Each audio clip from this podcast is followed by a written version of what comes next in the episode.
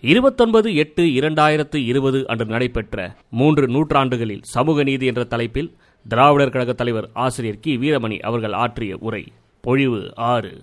தென்னாட்டிலே தக்கான பீடபூமி தொடங்கி பல இடங்களிலே நடைபெற்றது என்பதை பற்றிய வரலாறுகளை நாம் ஆராய்ந்து பார்க்கும்போது ஒரு தொடர்ச்சியான ஒரு ஆவணம் போன்ற ஒரு வரலாற்று தொகுப்பு நூல்களாக எதுவும் இல்லை.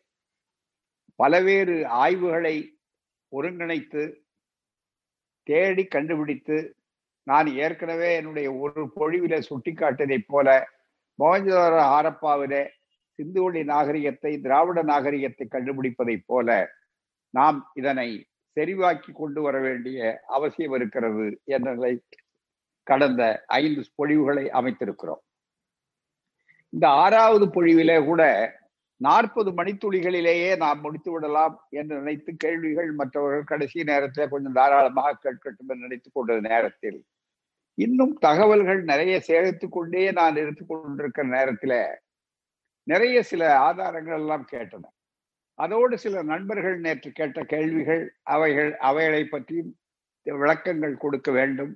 அதற்குரிய நூல்கள் ஆதாரங்களிலிருந்து கொடுப்பதுதான் நமக்கு முறையாக இருக்கும். நாம் வாய்மொழி மூலமாக சொன்னால் ஏதோ நாம் கற்பனையாக சொல்லுகிறோம் என்று சொல்லக்கூடிய அளவிலே அது இருந்துவிடக் கூடாது என்பதற்காகத்தான் பல நூல்களை சொன்னோம். குறிப்பாக நேற்று கேரளத்தை பற்றி உங்களுக்கு பல செய்திகளை எடுத்து சொன்னேன். அதில இந்த கேரளத்தில் வரக்கூடிய பல சமூக அநீதிகள் எப்படி இருந்தன?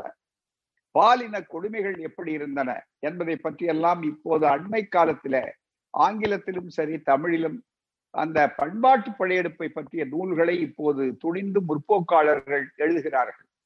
அதிலே ஒப்பிட்டு தந்தை பெரியாரையும் திராவிடர் இயக்கத்தையும் குறிப்பாக திராவிடர் கழகத்தினுடைய சுயமரியாதை இயக்கத்தினுடைய மிகப்பெரிய கருத்து புரட்சி அறிவு புரட்சி சமுதாய மாற்றங்கள் சமுதாய புரட்சியை பற்றி அவர்கள் தெளிவாக சொல்லுகிறார்கள். இந்த காலகட்டத்தில பல்வேறு புத்தகங்களை நூல்கள் இதற்கு பயன்படக்கூடியவைகளை தேடி கண்டுபிடித்ததில் நேற்று பேராசிரியர் வேலாயுதம் அவர்கள் அந்தர்ஜனத்தை பற்றி கேட்டார்கள். இந்த அந்தர்ஜனம் என்பது கேரளாவிலே இருக்கக்கூடிய நம்பூதிரி பெண்களை தனியே ஒதுக்கி வைத்துக் கொண்டிருக்கக்கூடிய தனிப்புறமான ஒரு அந்தப்புறம் மாதிரி அந்தர் என்றால் உள்ளே இருக்கக்கூடியது அந்த மிகப்பெரிய அளவிற்கு. ஆகவே அந்தர்ஜனம் என்று அவர்கள் மற்றவர்களை வெளியே விட்டு பார்ப்பதற்கோ மற்றதற்கோ அனுமதிப்பதில்லை. அந்த அளவிற்கு அவர்கள் ஒடுக்கப்பட்டவர்களாக மற்றவர்களாக இருக்கிறார்கள் என்பதுதான். அந்தர்ஜனம் என்பது. இந்த ஒரு நூல் இது இது மாதிரி பல நூல்கள் வந்திருக்கின்றன. இதை பற்றிய மேல தெளிவான சில டாக்டர் கௌதமன் அவர்கள் கூட துண்டு துண்டாக போட்டுக் கொண்டிருக்கிறார்கள் சில செய்திகள். காத்திரி குட்டியின் ஸ்மார்த்த விசாரம் என்று ஒரு புத்தகம். அது சந்தியா பதிப்பகத்தின் சார்பில் எழுதியிருக்க வெளியிட்டிருக்கப்பட்டிருக்கிறது. ஆலங்கோடு லீலா கிருஷ்ணன் என்பவர் எழுதிய புத்தகம் என்னிடத்துல இருக்கிறது. தமிழில் யூமா வாசுகி அவர்கள் வெளியிட்டு அது வந்திருக்கிற இந்த நூல் இதிலே சில தகவல்கள். ரெண்டாயிரத்தி பனிரெண்டுல இது எட்டு ஆண்டுகளுக்கு முன்னாலே வந்த ஒரு நூல்ல சில செய்திகள் நேற்று கேட்ட செய்திகளிலே அந்த விளக்கம் இருக்கக்கூடிய அந்த வாய்ப்புகளை பெற்றிருக்கிறார்கள். அதில் சில தக வரலாற்றை நாம் இங்கே சுட்டிக்காட்டக்கூடிய அந்த வாய்ப்பை பெற்று இதில மிகப்பெரிய அளவிற்கு எப்படியெல்லாம் இருக்கிறது என்பதை இங்கே சுட்டிக்காட்டுவதற்கு வாய்ப்பாக அமையும். இதுல நேற்று சொல்லி இருந்த கூடிய அந்த வரலாறு ஆண்கள் பெண்களை எவ்வளவு கொச்சைப்படுத்தி இருக்கிறார்கள் என்பதை பற்றியும் தெளிவாக சொல்லக்கூடிய ஒன்றை வைத்து இங்கே இருக்கிறார்கள். இதுதான் மிக முக்கியம். எந்த இடத்தை சுட்டிக்காட்டுகிற நேரத்தில் இந்த கதை கதை என்பது இது கற்பனை அல்ல இது நடந்ததை பற்றி சொல்லுகிறார்கள். மிகவும் நவீனமான நம் மனித உரிமை புரிதலும் அதற்கேற்ற அரசாங்கங்களும் சட்ட நீதி நிலையையும் போலீஸ் குடிமகன்களுக்கான கடமை உணர்வு இங்கே செயலற்று முட்டாள் விளையாட்டு விளையாடுவது எதற்கு? பெண்ணை அவளது பல நிலைகளில் அம்மா சகோதரி மகள் என்று வைத்து இனங்காண்பதற்கு தேவையான ஒரு எளிய மனித தத்துவத்தை கேரளியர் அப்போது எங்கு பறிகொடுத்தார்கள்?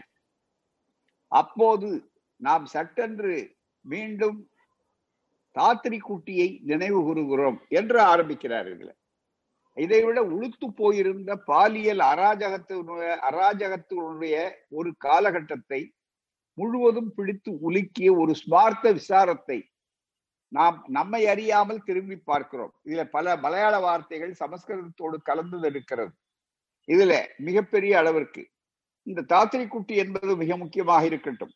அதிலே கேரள வரலாற்றில் குறியேடத்து தாத்திரி குட்டிக்கு ஒரு கலாச்சார மறுவளர்ச்சி நாயகியின் ஸ்தானம் ஸ்தானமளித்துக் கொண்டு வீட்டி பட்டத்திரி பாடு இப்படி அவதானிக்கிறார் தாத்திரி குட்டி அந்த காலத்தில் நிலை பெற்றிருந்த ஆணாதிக்கத்தின் பாலியல் அராஜகத்துக்கு எதிராக அதே ஆயுதத்தை கொண்டு கவனிக்க வேண்டும். பிரஜை பூர்வமாக போராடினாள். காமத்திற்காக வென்றால் தேர்ந்தெடுத்த சிலரை கொண்டு திருப்தி அடையலாம். மிக வரியவரையும் அணுகிய நிலையில் அது பணத்திற்காக வென்றும் கருத முடியாது. அப்படி என்றால் எதிர்ப்பு மனநிலைதான் அவளை இதற்கு தூண்டியது என்று தெளிவாக தெரிகிறது. சமுதாயத்தில் ஏதேனும் வகையில் செல்வாக்கு செலுத்துகிற அதிகாரத்தில் செய்கிற தலைமை பொறுப்பில் இருக்கிற மனிதர்களை பிடித்து பாலுறவு ஊடாக அவர்களின் மானத்தை வாங்கி இருக்க வேண்டும். வீட்டியின் இந்த அவதானிப்பு அவ்வீட்டி வீட்டி பாடு இந்த அவதானிப்பை பிற்பாடு அதிகமாக யாரும் பின்தொடர்ந்து சென்று ஆராய்ந்து பார்த்ததில்லை. இருபதாம் நூற்றாண்டில் இங்கிருந்து கவனிக்க வேண்டும். இருபதாம் நூற்றாண்டின் கேரள வரலாற்றின் இருளடைந்த ஒரு அத்தியாயம். அத்தியாயமாகத்தான் அத்தியாயம் மட்டும்தான் அத்தியாயமாக மட்டும்தான் குறியெடுத்து தாத்திரியின் கதை ஆயிரத்தி தொள்ளாயிரத்தி ஐந்தில் நடந்த ஸ்மார்த்த விசாரமும் இழிப்புகழ் பெற்று கிடக்கின்றன. இதை பற்றி பல நூல்கள் வந்திருக்கின்றன என்று அறிகிறோம். அந்த ஸ்மார்த்த விசாரத்தை திரும்பி பார்க்கும் போது அந்த காலத்து கலாச்சார சூழ்நிலைகளின் சில முரண்பாடுகளையும் நாம் கணக்கில் எடுக்க வேண்டி இருக்கிறது குறிப்பாக மேல் சாதி கீழ் சாதி சமுதாய அமைப்புகளில் அன்று வெளிப்படையாக நிலை பெற்றிருந்த பெண் ஆண் உறவுகளின் வித்தியாசங்கள் அன்றைய கீழ்ஜாதி குடும்ப உறவுகளில் இருந்த பல கணவன் பல கணவன் சம்பிரதாயமும் மேல் ஜாதிக்காரர்களிடையே இருந்த பல மனைவி சம்பிரதாயமும் இதன் ஆரம்ப உதாரணங்கள் மட்டும்தான். மறுமலர்ச்சி காலத்திற்கு முன்பே கேரளத்தின் கீழ்ஜாதி சமுதாயங்கள் பெரும்பாலும் பெண்ணுக்கு முக்கியத்துவம் உள்ள குடும்ப நிலைகளை ஏற்றுக்கொண்டிருந்ததை பார்க்கலாம். ஆனால் மேல்நிலையிலிருந்து சமமான சமுதாயங்களில் அக்காலத்திலும் ஆணாதிக்கம் வலுப்பெற்றிருந்தது. இந்த இடத்தில் நாம் ஆயிரத்தி எண்ணூத்தி ஐம்பத்தி ஒன்பது நேற்று தோழர் கேட்டார் அல்லவா அந்த இடத்துக்கு வருகிறோம். ஆயிரத்தி ஆயிரத்தி எண்ணூத்தி ஐம்பத்தி ஒன்பதாம் ஆண்டு திருவிதாங்கூரில் கீழ்ஜாதி பிரிவினராக இருந்த சாணார்கள் தங்களின் பெண்களுக்கு மேலாடை அணியும் உரிமை வேண்டி பெரும் போராட்டங்களை நடத்தி அவற்றில் வெற்றி பெறவும் செய்த வரலாற்றை நினைவு கூற வேண்டும். இதுதான் தோல் சீலை போராட்டம். நினைவு கூற வேண்டும். பெண்ணின் பிரச்சனைகளை முன்னிறுத்தியபடி ஒரே சமயம் எங்குமான மனித நீதியினை பொதுவான கலாச்சார பிரஜையின் விழுமியங்களை வெளிச்சத்துக்கு கொண்டு வரும் செயலைத்தான் சாணார் கலகம் என்று அதற்கு பெயரிட்டார்கள். அந்த கலகம் செய்தது. இது வரலாற்றில் தோல் சீலை போராட்டம் என்று அறியப்படுகிறது. அந்த போராட்டத்திற்கு பெண்ணின் பிரச்சனையை ஆணின் சமுதாயத்தின் மனித விழுமியங்களின் கலாச்சாரத்தின் முழு பிரச்சனையாக ஆக்குகிற ஆழமான ஒரு உட்பார்வை இருந்தது.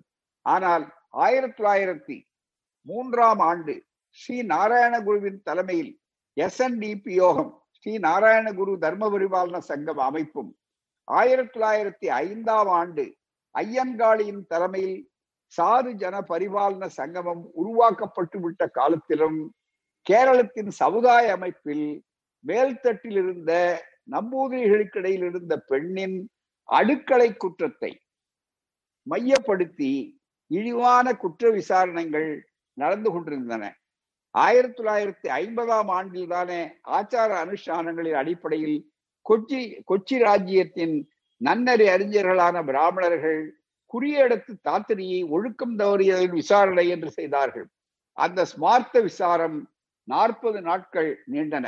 விசாரணையின் கடைசியில் குற்றம் சாட்டப்பட்ட சாதனம் கற்பு நெறி தவறியதாக குற்றம் சுமத்தப்பட்ட பெண் இந்த பாலற்ற பெயரில் தான் அறியப்பெற்றாள். இந்த பெண் இந்த பாலற்ற பெயரில் தான் அறியப்பட்டாள். அறுபத்தி நான்கு ஆண்களின் பெயர்களை உரத்து சொன்னாள். ராஜநீதி அவர்களையெல்லாம் தர்மசாஸ்திரத்தின் அடிப்படையில் சாதியிலிருந்து விலக்கி வைத்தது. அறுபத்தி ஐந்தாவது ஆணின் பெயர் பெயரை சொல்லாமல் தாத்திரி அவர் கொடுத்த மோதிரத்தை தன் பணிப்பெண் மூலமாக ஸ்மார்த்தனுக்கு காட்டினாள். இந்த பெயரையும் சொல்ல வேண்டுமா? என்று அவள் கேட்டபோது ஸ்மார்த்தனும் மீமாம்சகர்களும் மகாராஜவெல்லாம் மிகவும் அதிர்ச்சி அடைந்தார்கள். போதும் போதும் என்று விசாரணையை முடித்ததாக வரலாறு. ஆணாதிக்க மையமான அதிகாரம். அதன் எல்லாவித பிற்போக்கு குணாம்சத்துடன் ஆதிக்கம் செலுத்தி இருந்த ஒரு சாதியில் நிரந்தரமான ஒரு பெண் தன் உடலை ஆயுதமாக்கி கொண்டு கடத்திய நடத்திய இந்த கலகத்தின் வரலாற்றை நாம் இன்னமும் ஆழமாக படித்தறிய வேண்டும்.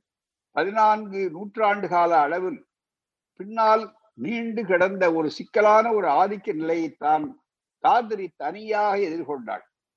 அதன் ஆதி புராதன ஒரு சட்ட சங்கிலிக்குள்ளிருந்து அதனுடைய அதிகாரிகளையே குற்றவாளிகளாகவும் அவர்களால் ஆய்க்க முடிந்தது. என்று வரலாறாக இது பல்வேறு செய்திகள் இருக்கிறது. இது முக்கியமான நண்பர்களே எப்படி இந்த சமுதாய அமைப்பு உருவானது அங்க கேரளத்திலே என்பதற்கு இந்த தோல் சீலை போராட்டம். இதை பற்றி ஒரு குறிப்புகள் அந்த திருச்சபையில இருந்து ஆவணத்தில இருந்து வருவதை கூட நேற்று நான் தேடி எடுக்க சொன்னேன். பிரின்ஸ் அதை தேடி எடுத்திருக்கிறார்கள். அதை இப்போது அவர்களே உங்களுக்கு படிப்பார்கள். அதை கேளுங்க நன்றி. கிறிஸ்துவ பெண்களின் ஆடை சம்பந்தமாக ஆயிரத்தி எண்ணூற்று பதிமூன்றில் அதாவது அவர்களுடைய கணக்கில் தொள்ளாயிரத்தி எண்பத்தி ஒன்பதாம் ஆண்டு ஏழாவது இடவ மாதத்தில் பாராமபுரம் என்ற இடத்திலிருந்து திவான் கர்னல் மன்றோ வெளியிட்ட சுற்று கட்டளையின் மொழிபெயர்ப்பு. இதுவரை நடைமுறையில் இல்லாத வகையில் ஈழவ சாணார் மற்றும் இந்த நாட்டைச் சேர்ந்த ஏனைய சமுதாய பெண்கள் தங்கள் மார்புகளின் மேல் ஆடை அணிவதாக பிடாகைக்காரர் புகார் செய்துள்ளனர். இந்த பழக்கம் இந்த நாட்டில் இதுவரை நிலவியதில்லை. இந்த ஆடையை எல்லா பெண்களும் அணிவதால் பல்வேறு சமுதாய பெண்களிடையே வித்தியாசம் கண்டுகொள்ள முடிவதில்லை என்றும் இதனால் எல்லாம் மாசுபடுத்த அனுமதிக்கப்படுகின்றது என்றும் இந்த புகாரில் கூறப்பட்டுள்ளது. ஆகவே ஈழவ சாணார் மற்றும் அவர்களை போன்ற ஜாதியினர் நாயர் பெண்கள் அணிவது போன்ற மார்புக்கு மேல் உடை அணிய அனுமதிக்க கூடாது. ஆனால் கிறிஸ்துவ சாணார் மற்றும் மாப்பிள்ளை பெண்களைப் போல் அவர்கள் குப்பாயம் என்று அழைக்கப்படும் ரவிக்கைகளை அணிவது தடுக்கப்படக்கூடாது என உமக்கு இதனால் கட்டளையிடப்படுகின்றது என்று அந்த ஒரு கட்டளை. அதனைத் தொடர்ந்து மதம் மாறிய கிறிஸ்தவர்களானவர் சொத்துரிமை மற்றும் கிறிஸ்துவ பெண்களின் உடை பற்றி ஆயிரத்தி எண்ணூற்று பதினைந்தாம் ஆண்டு கிபி ஆயிரத்தி எண்ணூத்தி பதினைந்து அவர்கள் கணக்கில் தொள்ளாயிரத்தி தொண்ணூறு மீனம் ஏழாம் தேதியிட்ட திவான் சூப்பையன் சங்கர நாராயணன் விடுத்த பிரகடனத்தின் தமிழ் மொழிபெயர்ப்பு. கிறிஸ்துவ மத முடிச்சுறேங்க கிறிஸ்துவ மதத்தை தழுவிய ஈழவர்கள் சாணார்கள் மற்றும் இந்த நாட்டைச் சேர்ந்த ஏனைய சாதியினர் தங்கள் மதத்திற்கேற்ப சொத்துக்களுக்கு பாத்தியம் கொண்டாடவும் அசையும் அசையா சொத்துக்களை அவர்கள் விருப்பப்படி கையாளவும் அவர்கள் பெண்கள் மார்புக்கு மேல் கிறிஸ்துவ வேதம் கூறுவதைப் போல் ஆடை அணியவும் அனுமதிக்கப்பட வேண்டும் என வேண்டிக் கொண்டுள்ளனர். இது மாண்புமிகு நாட்டின் அரசுக்கு தெரியப்படுத்தப்பட்டு அவர் பாரம்பரியத்திற்கு ஏற்ப அவர்கள் இந்த நடவடிக்கைகளை மேற்கொள்ள அனுமதித்து ஒரு கட்டளை பிறப்பித்துள்ளார். இதன்படி ஈழவர் சாணார் மற்றும் கிறிஸ்துவ மதத்தை தழுவிய ஏனைய ஜாதியினரின் குழந்தைகள் அசையும் அசையா சொத்துக்கு உரிமை கொண்டாட அனுமதியும் அந்த சாதிகளைச் சேர்ந்த பெண்கள் அவர்களது வேதத்திற்கு ஏற்ப அவர்கள் மார்புகளை மறைத்து ஆடை அணியவும் அனுமதி வழங்கி அவற்றை நடைமுறையில் கொண்டு வருவதற்கான நடவடிக்கையை எடுக்கவும் கட்டளையிட்டார். ஈழவர் சாணார் மற்றும் கிறிஸ்துவர்களாய் மதமாறிய பெண்களுக்கு அவர்கள் பிள்ளைகள் அவர்களது சொத்துக்களை உரிமை முறையில் அடையவும் அவர்களது பெண்கள் தங்கள் வேதத்திற்கு ஏற்ப தங்கள் மார்புகளை மறைத்து ஆடை அணியவும் அனுமதி வழங்கப்பட்டுள்ளது என அறிவிக்கப்படுகின்றது என்று இது தொடக்கத்தில் வந்தது. ஆனால் அந்த ஆணையை வேறு யாரும் பயன்படுத்தக்கூடாது என்று சாணார் பெண்களின் உடை பற்றிய ஆயிரத்தி நான்காம் ஆண்டு அதாவது கிபி ஆயிரத்தி எண்ணூற்றி இருபத்தி எட்டு இருபத்தி ஒன்பது காலங்களில் மகரம இருபத்தி மூன்றாம் தேதி வெளியிடப்பட்ட பிரகடனம் சில கஷ்டங்களை ஏற்படுத்துவதாக எங்கள் கவனத்திற்கு கொண்டு வரப்பட்டிருப்பதாலும் எல்லோரின் புகார்களும் நீக்கப்பட வேண்டும் என்று நாங்கள் விரும்புவதாலும் இதற்கு பின்னர் சாணார் பெண்கள் முக்குவர் பெண்களைப் போல மார்பு துணி அணிந்து கொள்வதற்கும் குப்பாயம் எனப்ப என்று அழைக்கப்படும் ரவிக்கை அணிவதற்கோ வேறெந்த உடையை அணிவதற்கோ எவ்வித தடையும் இல்லை. ஆனால் உயர்ஜாதி பெண்கள் உபயோகிக்கும் அதே மேலாடையை உபயோகிப்பதை தவிர்க்க வேண்டும். எல்லோரும் இதை அறிந்து கொள்ள வேண்டும் என்று இரண்டாயிரத்தி ஆயிரத்தி தொள்ளாயிரத்தி இருபத்தி எட்டு இருபத்தி ஒன்பதுல மாதவராவ் என்கிற திவான் அறிவிக்க விடுக்கிறார். இந்த போராட்டம் ஆயிரத்தி எண்ணூத்தி இருபத்தி ரெண்டு இருபத்தி ஒன்பது தொடங்கி ஆயிரத்தி எண்ணூற்று நாற்பதுகள் வரை தொடர்ச்சியாக நடைபெறுகிறது. அருமை நண்பர்களே மிகப்பெரிய அளவிலே இந்த சிந்தனை என்பது இருக்கிறத இந்த சிந்தனை தொடரை நீங்கள் மேலே கொண்டு செல்ல வேண்டும். இது போன்று பல பிரச்சனைகளை மிகப்பெரிய அளவிற்கு செய்து வரக்கூடிய வாய்ப்பை பெறுகிற நேரத்தில் பல ஆதாரங்கள் கேரளத்திலே இருந்து மற்ற இடங்களிலே இருந்தெல்லாம் கிட்டக்கூடிய வாய்ப்புகள் இருக்கிறது. என்ன பிரின்ஸ் கேக்குதா? கேக்குதுங்க சரியா இருக்குங்க போலாம். அது ஆமா. அந்த அளவிற்கு இந்த வாய்ப்புகள் வருகிற நேரத்தில் மேலும் கேரளத்தில் இருந்தும் அடுத்து சென்னை ராஜதானி என்று சொல்லக்கூடிய இடத்தில் சமூக நீதி எப்படிப்பட்ட அளவிற்கு வளர்ந்திருக்கிறது என்பதற்கும் நம்முடைய பார்ப்பர் அல்லாதார் இயக்கங்கள் எப்படி அதற்கு கால்கோள் கொள்ளப்பட்டன அதே போல மற்ற மற்ற அமைப்புகள் எப்படி உருவாயின என்பதை பற்றி சில ஆய்வாளர்களுடைய நூல்கள் அல்லது பழைய காலத்து ஏடுகள் என்று சொல்லக்கூடிய அவைகளை தொகுத்த சில நூல்களும் கிடைத்தன. அதிலே மூன்று முக்கியமான செய்திகளை இங்கே நான் சுருக்கி தெளிவாக உங்களுக்கு ஆர்வத்தை மூட்டக்கூடிய அளவிற்கு அது புத்தகமாக அது உருப்பெறுகிற நேரத்தில் மேலும் விரிவான தகவல்கள் அந்த ஆவணங்களில் ஆவணமாக அதில் இடம்பெறக்கூடிய வாய்ப்பு இருக்கிறது. இவைகளை உங்களுக்கு குறிப்பிட்ட நேர கட்டுப்பாட்டின் காரணமாக உங்களுக்கு சுட்டி காட்டக்கூடிய சூழ்நிலையில ஒரு அருமையான மூன்று புத்தகங்களை மையப்படுத்தி இன்றைக்கு சில கருத்துக்களை இந்த நிறைவு சொற்பொழிவிலே ஆறாவது சொற்பொழிவிலே சொல்ல இருக்கு தமிழ சென்னை ராஜதானி என்று தமிழ்நாட்டை உள்ளடக்கிய அந்த சென்னை ராஜதானியினை பற்றி வருகிற புத்தகத்துல ரொம்ப மிக முக்கியமான ஒரு நூல் என்னவென்று சொன்னால் மூன்று நூல்கள். அதிலே குறிப்பாக சொல்ல வேண்டுமானால் அந்த அளவிற்கு ஆயிரத்தி தொள்ளாயிரத்தி எழுபத்தி நாலில் வந்த மைனாரிட்டிஸ் இன் மெட்ராஸ் ஸ்டேட் என்று சொல்லக்கூடிய டாக்டர் சரஸ்வதி என்ற அம்மையார் சென்னை பல்கலைக்கழகத்திலே அரசியல் துறையிலே ஆய்வு பிஹெச்டிக்காக செய்த போது அவர்கள் அந்த பிஹெச்டி ஆராய்ச்சி செய்த போது திராவிட இயக்கத்தை எல்லாம் பேட்டி கண்டார்கள். இடத்திலேயும் விடுதலை அலுவலகத்துக்கும் அப்போது வந்திருந்தார்கள். போராமே அதற்கு பிறகுதான் இதை உருவாக்கி எழுபத்தி நாலில் புத்தகமாக கொண்டு வருகிறார்கள். அந்த அவருடைய தீஸ் இது. Minorities in Madras state Chennai மாநிலத்தில் சென்னை மாநில மாநிலத்தில் இருந்த சிறுபான்மையினர் group interest in modern politics S. Saraswathi என்று சொல்லக்கூடிய இந்த நூலிலே பல செய்திகள் இதிலே இருந்து ஆதாரபூர்வமாக நீதி கட்சி எப்படியெல்லாம் பார்ப்பர் அல்லாதார் இயக்கம் உருவானது அந்த காலத்திலே சமுதாய சூழல்கள் எப்படி இருந்தன என்ற பல்வேறு தகவல்கள் அரிய தகவல்கள் புள்ளி விவரங்கள் எல்லாம் இந்த நூலிலே கிடைக்கிறது. எனவே இதை பயன்படுத்தி இருக்கிறோம். அதுபோலவே நமக்கு திராவிடன் ஏடு. அந்த திராவிடன் ஏட்டை பற்றி ஒரு ஆய்வு சொற்பொழிவாக பேசும் மணி அவர்கள் அதை ஒரு ஆய்வு சொற்பொழிவை தமிழாராய்ச்சி நிறுவனத்திலே அவர்கள் சிறப்பாக செய்திருக்கிறார்கள். அதாவது சென்னை உலக தமிழாராய்ச்சி நிறுவனம் ஆயிரத்தி தொள்ளாயிரத்தி தொண்ணூத்தி எட்டில வந்தபோது ராஜமாணிக்கனார் இதழியல் ஆய்வு மையம் நடத்திய திராவிட இயக்க இதழ்கள் கருத்தரங்கம் என்பதில நான் படித்த திராவிடன் இதழ் ஆய்வு கட்டுரை என்பது நீதி கட்சியிலே திராவிடன் நாளிதழ் என்ற ஒரு ஆய்வு அதை வைத்து ஒரு நூல் உருவாக்கப்பட்டு பேசுமணி வந்திருக்கிறார். அதே போல இன்னொரு நூல் மிக அருமையாக நம்முடைய தொகுப்பாசிரியராக ஆதி திராவிடன் இதழ் தொகுப்பு என்று சொல்லி ஒரு அருமையான ஒரு நூல். இது சந்தியா பதிப்பா வெளியிட்டிருக்கிறார்கள். இந்த தொகுப்பாசிரியர் இரா பாவேந்தன் அவர்கள் ஆவார்கள் இது ரெண்டாயிரத்தி எட்டில் இந்த நூல் வெளிவந்தது. அதாவது பறையன் என்ற பெயராலே நம்முடைய ரெட்டைமலை சீனிவாசன் பத்திரிகை நடத்தினார். இன்னும் ஏராளமான பேர்கள் பத்திரிகைகள் அந்த காலத்திலே அயோத்தியாதாஸ் பண்டிதர் ஒரு பைசா தமிழன் என்று ஆரம்பித்த காலத்திலிருந்து அதற்கு முன்னாலும் அதற்கு அடுத்தும் பல ஏடுகளை உரிமை குரல்களாகவும் பொதுவான இதழ்களாகவும் ஏராளம் நடத்தி வந்திருக்கிறார்கள். அப்படி நடத்தி வந்த அந்த காலகட்டத்தில ஆதி திராவிடன் என்ற தலைப்பிலே திராவிடன் என்பது நீதி கட்சி நடத்தியது. அதற்கு முன்னாலே திராவிட பாண்டியன் என்பது மிக முக்கியமாக நடந்த தோழல் ரத்தனம் அவர்கள் எழுதியது என்பது போன்ற பல செய்திகள் இருக்கின்றன. எனவே அதிலிருந்து திராவிடன் நீதி கட்சி ஆரம்பித்த அந்த நாளேட்டிற்கு தமிழ் நாளேட்டிற்கு திராவிடன் என்று பெயரிட்டார்கள்.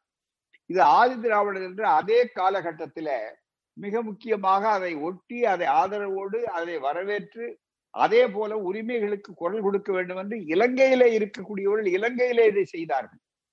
அந்த பத்திரிகை நமக்கு கிடைக்காத அளவிற்கு அது இரண்டு ஆண்டுகள் நடந்திருக்கின்றன.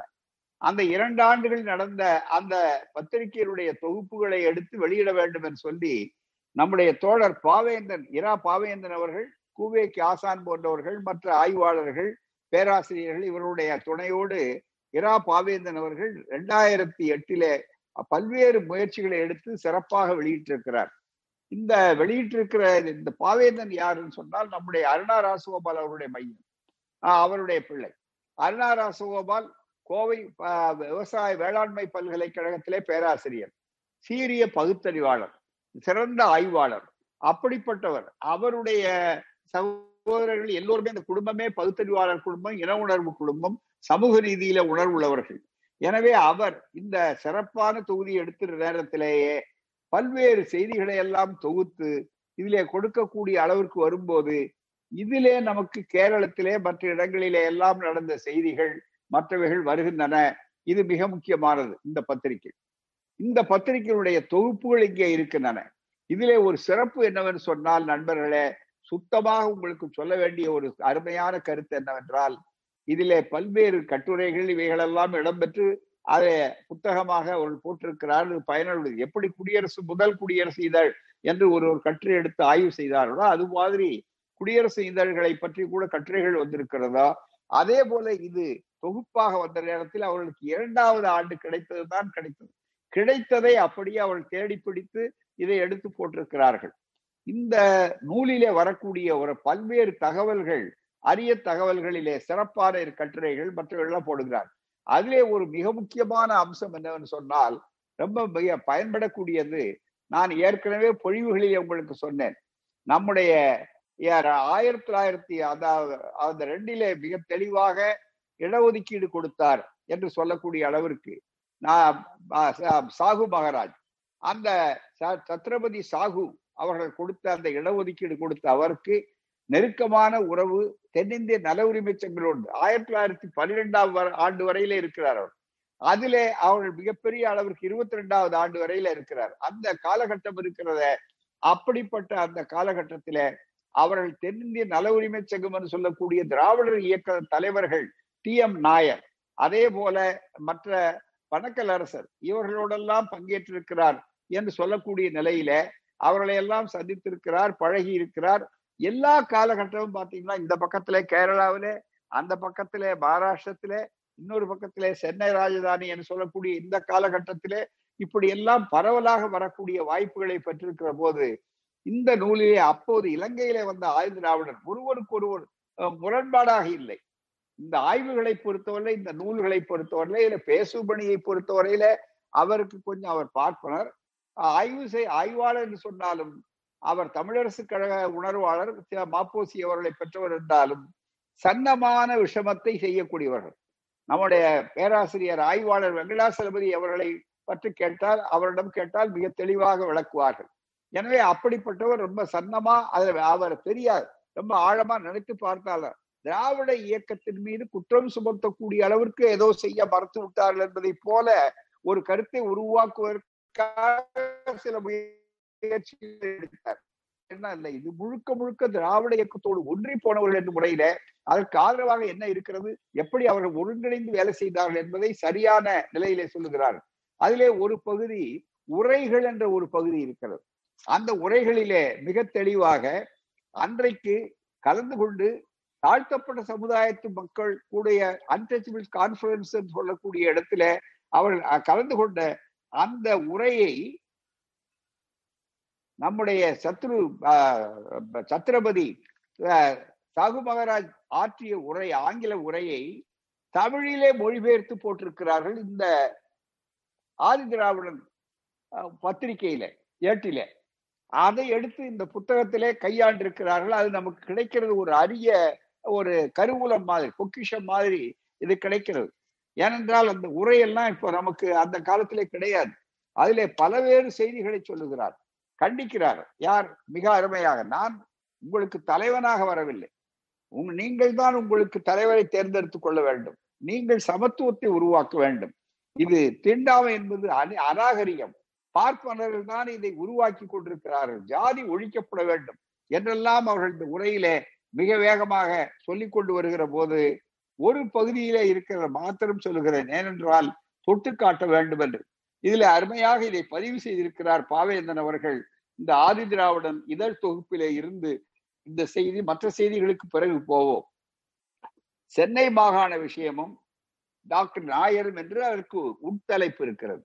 அதுல அவர் ஆற்றிய உரையிலே அன்றைக்கு சொல்லுகிறார் சென்னை மாகாணத்தில் உள்ள தொடக்கூடாத வகுப்பார் ஆட்டச்சவள் என்று அப்படி மொழிபெயர்த்திருக்கிறார். தொடக்கூடாத வகுப்பு எனப்படுவோரை அவர்கள் சமயத்தையே தழுவும் ஒரே மதத்தினர் அதே சமயம் இந்து சமூகம் என்று சொல்லக்கூடிய அத மதத்தினர் மிக மிருகத்தனமாகவும் கொடுமையாகவும் நடத்துகின்றனர். அந்த மாநாட்டில் பேசுகிறார் யாரு? நம்முடைய சத்ரபதி சாகு மகராஜ். சென்னை பார்ப்பனர் பார்ப்பனர் அல்லாதார் பால் மிக அநீதியாக நடக்கிறார்கள். என்பது மிக சென்னை பார்ப்பனர்கள். சென்னை பார்ப்பனர்களை பற்றியும் சொல்றார். அவர் அதான் வேடிக்கை. அங்க இருக்கிற மகாராஷ்டிர பார்ப்பனர்களை மட்டும் அல்ல. சென்னை பார்ப்பனர் பார்ப்பனர் அல்லாதால் மிக அநீதியாக நடக்கிறார்கள் என்பது மிக அபகீர்த்தி வாய்ந்தது. அன்றைய மொழிபெயர்ப்பது ஆங்கில மொழிபெயர்ப்பு.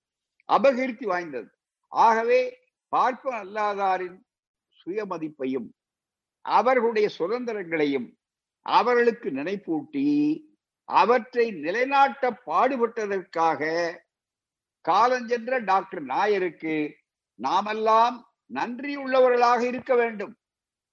நாயரை பற்றி நாயருடைய தொண்டை பற்றி சாகு மகராஜ் பேசி இருக்கிறார் இந்த இயக்கங்கள் எப்படி? இதெல்லாம் இருட்டடிக்கப்பட்டு இவைகளெல்லாம் தேடி கண்டுபிடித்து இணைக்கப்பட வேண்டும். எப்படியெல்லாம் வரலாற்றை இருட்டடித்திருக்கிறார்? இந்த செய்தியெல்லாம் எட்டவே இல்லை. இந்த தலைமுறைக்கு கொண்டு வந்து சேர்க்கப்பட வேண்டும். இவைகளெல்லாம் ஒருங்கிணைக்கப்பட வேண்டும். அன்றைக்கே ஒரு தெளிவான ஒரு எத்தனையோ தடைகள் இருந்தோம் இந்த செய்திகள் அவர்கள் ஒன்றுக்கொன்று தொடர்பு இருக்கிறது பாருங்கள் மிக முக்கியமாக. இந்த சுதந்திரங்களையும் அவர்களுக்கு நினைவூட்டி நினைப்பூட்டி அவற்றை நிலைநாட்ட பாடுபட்டதற்காக காலஞ்சென்ற டாக்டர் நாயருக்கு நாம் எல்லோரும் நாம் எல்லோரும் அரச சொல்லுகிறார் நன்றியுள்ளவர்களாக இருக்க வேண்டும். பஞ்சமர்களின் முன்னேற்றத்திற்காக டாக்டர் நாயர் கஷ்டப்பட்டு உழைத்தார். அவருடைய வீட்டு வேலைக்காரர் எல்லோரும் அந்த வகுப்பை சார்ந்தவர்களே பஞ்சவர்களே தாழ்ந்த வகுப்பார் முன்னேற்றத்தின் பொருட்டு மிக்க காருண்யத்துடன் வேலை செய்து வந்தவர். அதுக்கு அடுத்து சொல்லுகிறார் சார் சங்கரன் நாயரை இந்த சமயத்தில் நான் குறிப்பிடாமல் இருக்க முடியாது என்று மிக தெளிவாக சொன்னார். இதுல ஒரு குறிப்பு கீழே எழுதியிருக்கிறார்கள். தரவாழ் மாதவன் நாயர். ஆயிரத்தி எண்ணூத்தி அறுபத்தி எட்டிலிருந்து ஆயிரத்தி தொள்ளாயிரத்தி பத்தொன்பது வரையிலே வாழ்ந்தவர்.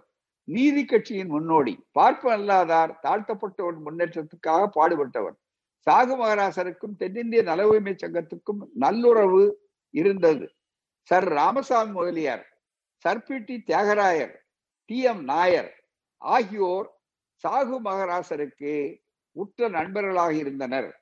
நாயரின் மறைவுக்கு அஞ்சலி செலுத்தும் வகையில் சாகு மகராசர் டாக்டர் நாயர் நினைவு உதவி கொடையை டாக்டர் நாயர் மெமோரியல் ஸ்காலர்ஷிப் என்று சொல்லி நிறுவினார். எந்த அளவிற்கு வந்திருக்கிறது பாருங்கள். அங்கே இருக்கிறவர் டாக்டர் நாயருடைய மெமோரியல் ஸ்காலர்ஷிப் என்று வைக்கிறார். யார் மராட்டியத்திலே கோல்காப்பூரிலே அரசராக இருந்த ஒருவர் இந்த அளவிற்கு அந்த இணைப்பு சென்னை பார்ப்பன் அல்லாதார் இயக்கம் என்ற திராவிடர் இயக்கமும் யோதிபா புலே இயக்கத்தினாலே தத்துவங்களாலே ஈடுபடுத்தப்பட்ட சாகு மகராஜ் அவர்களும் எப்படி இணைந்திருக்கிறார்கள் பார்ப்பனியத்தை எதிர்ப்பதிலே எந்த அளவிற்கு பொது எதிரி பார்ப்பனியம்தான் பார்ப்பனர்கள் தான் என்பதை மையப்படுத்தி நிறுத்தி வைத்துவிட்டு எப்படி அந்த காலத்தில் இருந்திருக்கிறார் என்பதை சுட்டி காட்டுகிறார் சென்னை ஸ்பர்டாங் சாலையில் ஆயிரத்தி தொள்ளாயிரத்தி பதினேழாம் ஆண்டு நடந்த தாழ்த்தப்பட்டோர் கூட்டத்தை கலைக்க உயர்ஜாதியினர் முயன்ற போது தடியுடன் களப்பணியாளராக வீதியில் பலர் நின்றனர் என்று. அதுபோலவே இன்னொரு செய்தி. சங்கரன் நாயர் சார் சங்கரன் நாயர் இந்த சமயத்தில் நாம் குறிப்பிடாமல் இருக்க முடியாது. நேற்று கூட நான் சுட்டி காட்டினேன் கேரளத்தை பொறுத்த சொல்ல சங்கரன் நாயர் தான் பார்ப்பன் அல்லாதார் இயக்கத்தை தீவிரமாக அதை இயக்கமாக உருவாக்குவதற்கு அடித்தளமிட்டவர் என்று. அதிலே ஒரு புதிய செய்தி இங்கே இதுல இதுல பாவேந்தர் அவர்களுடைய நூலிலே இங்கு சுட்டி இடைக்க ஓடுகிறது. இதை இந்த குறிப்பிலே அவர்கள் பயன்படுத்தி இருக்கிறார் கீழே சங்கரன் நாயர் என்று அவர் சொன்ன உடனே சங்கரன் நாயர் இந்த சமயத்தில் நான் குறிப்பிடாமல் இருக்க முடியாது. தேசம் எப்படி முன்னேற்றம் அடைய முடியும்? ஜாதிக்கட்டை ஒழித்த கலப்பு விவாகம் நடக்க வேண்டும். ஜாதிக்கட்டை ஒழித்தால்தான் இந்த தேசம் அதாவது கலப்பு மனம் நடக்கணும். இன்டர்காஸ்ட் மேரேஜஸ் என்று சொல்லக்கூடிய அளவிற்கு நடத்த வேண்டும். ஜாதிக்கட்டை ஒழித்தால்தான் இந்த தேசம் அபிவிருத்தி அடைய முடியும் என்று அபிப்பிராயப்படுகிறேன்.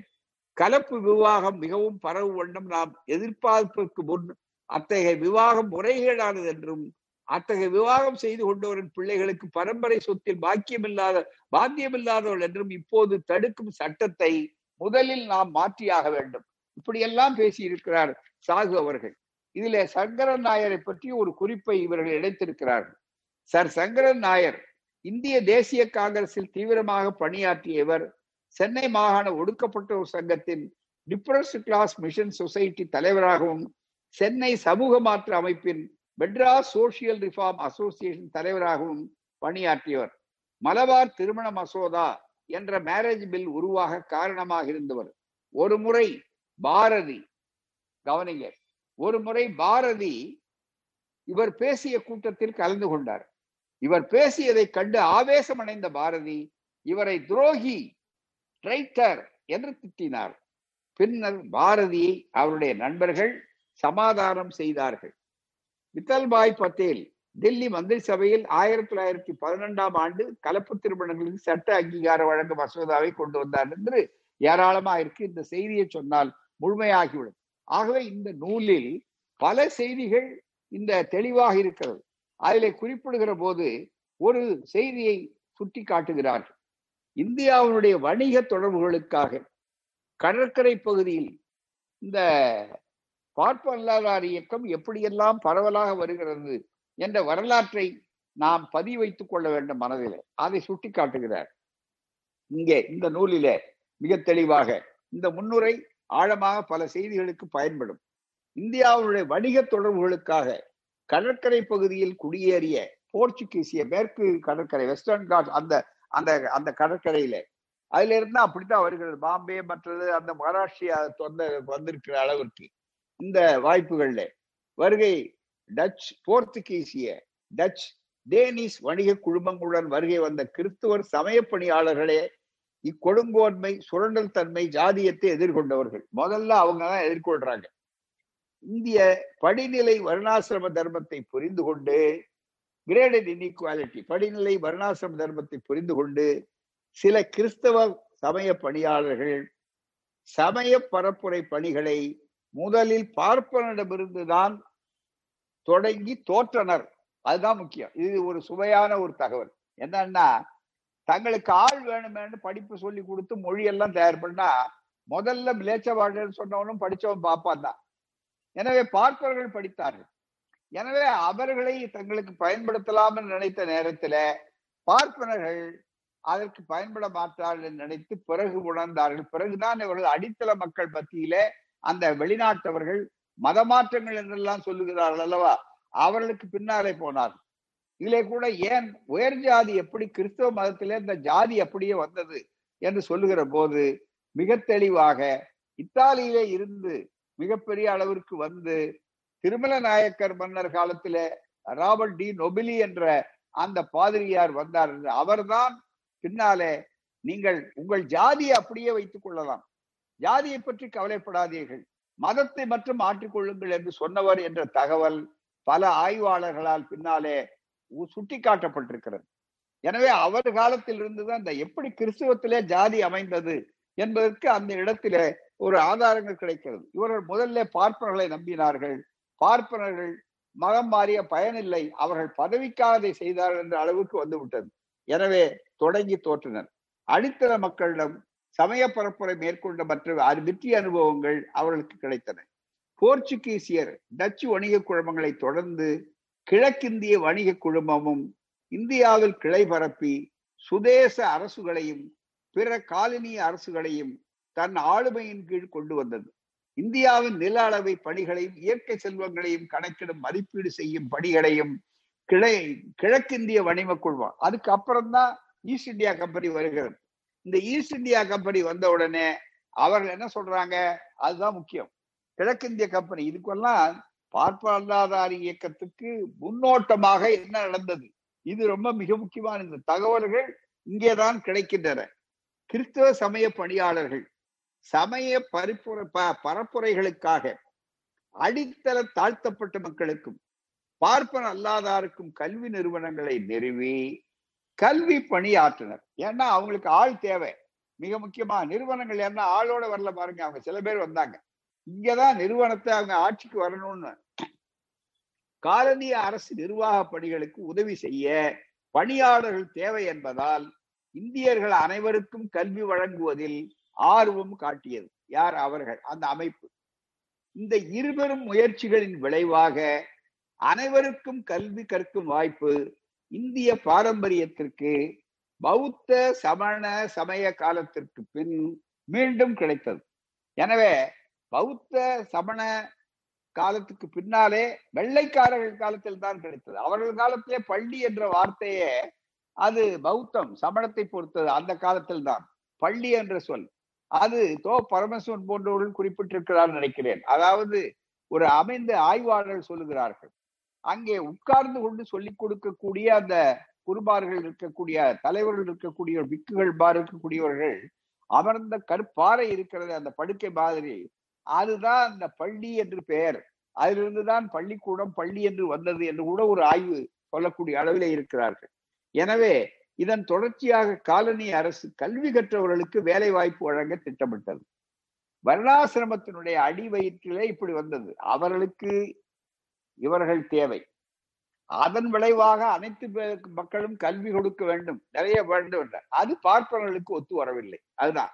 ஆயிரத்தி எண்ணூத்தி முப்பத்தி மூன்றாம் ஆண்டு ஆகஸ்ட் மாதம் திருத்தப்பட்டது சார்ட்டர் அதாவது இந்த சட்டம் என்று. அந்த சட்டம் இந்திய வர்ணாசிரம சமுதாய அமைப்பினை இந்த சாதியினர் மட்டுமே இப்பணிகளை செய்ய வேண்டும் என்று கடைபிடித்து வந்த சமுதாய அடிமைத்தனத்தை உடைத்து எறிந்தது.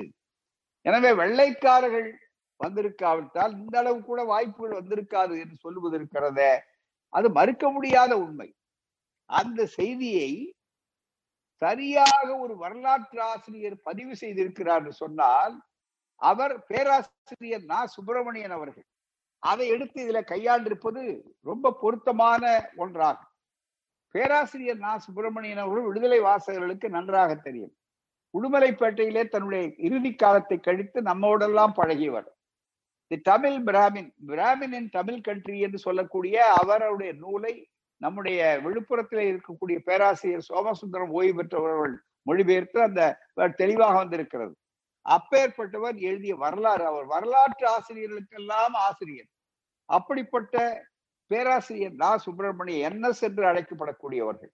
அப்படிப்பட்ட நா. சுப்பிரமணியம் அவர்கள் முன்னோட்டமான ஒரு தகவலை சொல்லுகிறார். கிழக்கிந்திய கம்பெனியாக இருந்த காலத்திலேயே ஆயிரத்தி அதாவது மிக முக்கியமாக எண்ணூத்தி முப்பத்தி மூன்றாம் ஆண்டிலேயே அவர்கள் ஒரு தெளிவான ஒரு செய்தியை சுட்டிக்காட்டி இருக்கிறார். அவர்கள் ஒரு சட்டத்தை நிறைவேற்றுகிறார்கள். அந்த படி என்ன ஆகஸ்ட் மாதம் திருத்தப்பட்டது இந்த காலனி அரசு சட்டம் என்று சொல்லக்கூடிய அந்த சட்டம். அப்படி வரக்கூடிய சட்டத்தில என்ன எழுதியிருக்கிறார்கள் என்றால் இந்தியாவில் வாழும் கவனியுங்கள். இந்தியாவில் வாழும் இந்த அரசியல் சட்டத்தில் இருக்கிற சில பிரிவுகளே கூட இதை அடிப்படையாக வந்துதான் பிறகு காப்படிக்கு பயிக்கப்பட்டிருக்கிறது என்று புரிகிறது இதிலிருந்து.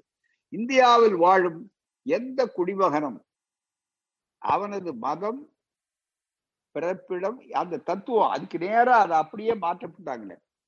இந்தியாவில் வாழும் எந்த குடிமகனும் அவனது மதம் பிறப்பிடம் வம்சம் வர்ணம் என்னும் எந்த ஒரு காரணத்தினாலுமோ அன்றி அவை யாவற்றிலுமாவோ அதுல ஏதாவது ஒன்னா இருந்தாலும் கம்பெனியில் வேலை மேற்கொள்வதை தடுக்க கூடாது ஏன்னா உயர் ஜாதிக்காரன் தடுத்தான் மனுதர்மப்படி படிப்பு யாருக்கு? சூத்திரனுக்கு கிடையாது பெண்களுக்கு கிடையாது. அதே போல பஞ்சவனுக்கு கிடையாது கீழ் ஜாதிக்காரர்களுக்கு கிடையாது. அது மாதிரி யாரும் ஜாதி இந்த ஜாதிக்கார படிக்க கூடாது சொல்லி தடுக்க கூடாது அவன் வேலைக்கு வர்றதை தடுக்க கூடாதுங்கிறதுக்காக ஆயிரத்தி எண்ணூத்தி முப்பத்தி மூன்றில் ஒரு சட்டம் இயற்றியது ஒரு சரியான சமூக புரட்சி. அதை முதல்ல வெள்ளைக்காரர்களை உருவாக்கினார் இந்த மாதிரியே அதே காலகட்டத்தில சென்னையிலே அவர்கள் கவலைப்பட்டார்கள் என்பதற்கு அடையாளம் இருக்கிறத சரஸ்வதி புத்தகத்துல வருவாய்த்துறையிலே அதை பற்றி ஒரு சர்க்குலர் கொடுத்தார்கள் என்ற செய்தி உங்களுக்கு சுட்டிக்காட்டினேன். அதே ஏறத்தாழ அதே காலகட்டம். அதை ஒப்பிட்டு பாருங்க இது சரஸ்வதியினுடைய புத்தகம். அதிலே தெளிவாக சொல்கிறார் the dominance of Brahmins in public service was notice வந்த உடனே இவன் தான் முதல்ல இங்கிலீஷை படிச்சான். படிச்சு இவனே உள்ள வந்துட்டான். அதை வந்த உடனே இதனுடைய விளைவு முப்பத்தி மூணுல பார்த்தாலும் இவன் முன்னால வந்துட்டான். ஏன்னா நம்ம ஆட்களுக்கு அந்த வசதி வாய்ப்புகள்லாம் இல்லை. வாய்ப்புகள் கொடுத்தாலும் இவன் பிற்படுத்தப்பட்ட சமுதாயமாகவும் தாழ்த்தப்பட்ட சமுதாயம் இருந்ததுனால இவனுக்கு போதிய உந்து சக்தி இல்லை. அவன் பரம்பரையாக படிச்சு வந்து முன்னால முன்னால வந்துட்டதுனால அவன் பரிமாறினதுல பந்திக்கு முன்னால உட்கார்ந்து விட்டான். அதுதான் மிக முக்கிய முக்கியம். அதனுடைய விளைவை இவர்கள் கண்டுபிடித்தார்கள். அதுதான் மிக முக்கியம். The dominance of Brahmins in the public services was noticed long before the emergence of the Justice Party நீதி கட்சி வருவதற்கு முன்னாலேயே வெள்ளைக்காரர்களை கண்டுபிடித்தார்கள். And party and the official policy of encouraging sections other than Brahmins can be trace back trace for back to eighteen fifty four ஆயிரத்தி எண்ணூத்தி ஐம்பத்தி நாலுக்கு முன்னாலிருந்தே நாம் வேகமாக இதை கண்டுபிடிக்கலாம். தி போர்ட் ஆஃப் ரெவென்யூ வருவாய்த்துறை அதுதான் பவர்ஃபுல் நிர்வாகத்துக்கார் அத போர்ட் ஆஃப் ரெவென்யூ வெள்ளைக்காரன் வச்சிருந்த அமைப்பு போறது board of revenue issued in that year a standing order நேற்று அதை சுட்டி காட்டினேன் standing order number one twenty eight second branch two sub class two that the district collectors should be careful to see that the subordinate appointments in their districts were not monopolized.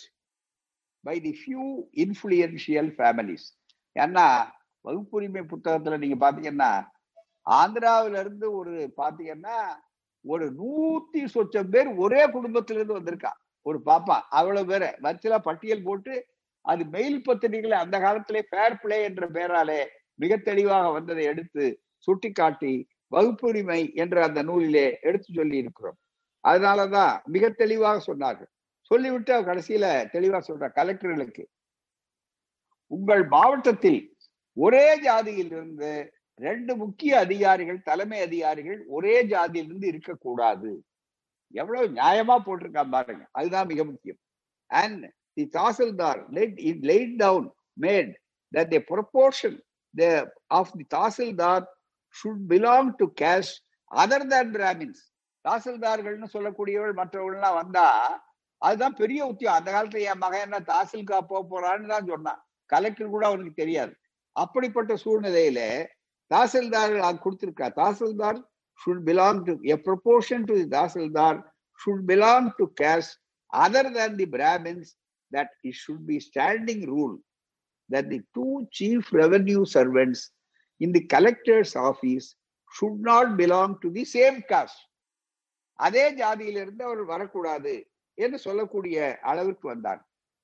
இப்படி வரக்கூடிய அளவிற்கு வந்து பிறகு அங்கே எப்படி மிகப்பெரிய அளவுக்கு ஆந்திராவில் ஒரு தெளிவான ஒரு கமிஷன் போட்டு தலைமை நீதிபதியாக இருந்த அவருடைய தலைமை நீதிபதியாக இருக்கக்கூடிய ஒருவர் மில்லர் கமிட்டி என்று வந்து போட்டார்களோ அதே மாதிரி இங்கே அங்கே மில்லர் சொன்ன மாதிரி கேட்காமலேயே அலெக்சாண்டர் கார்னியூ என்று சொல்லக்கூடிய ரெவன்யூ துறையில இருக்கக்கூடிய செயலாளராக இருந்த வெள்ளைக்காரர் இந்த ஆபத்தை உணர்ந்து இதற்கு பரிகாரமாக சரியான முறையில வகுப்புரிமை ஆணையை கொண்டு வர வேண்டும் என்பதற்கு முன்னாலேயே ஒரு ஏற்பாட்டை தெளிவாக செய்திருக்கிறார்.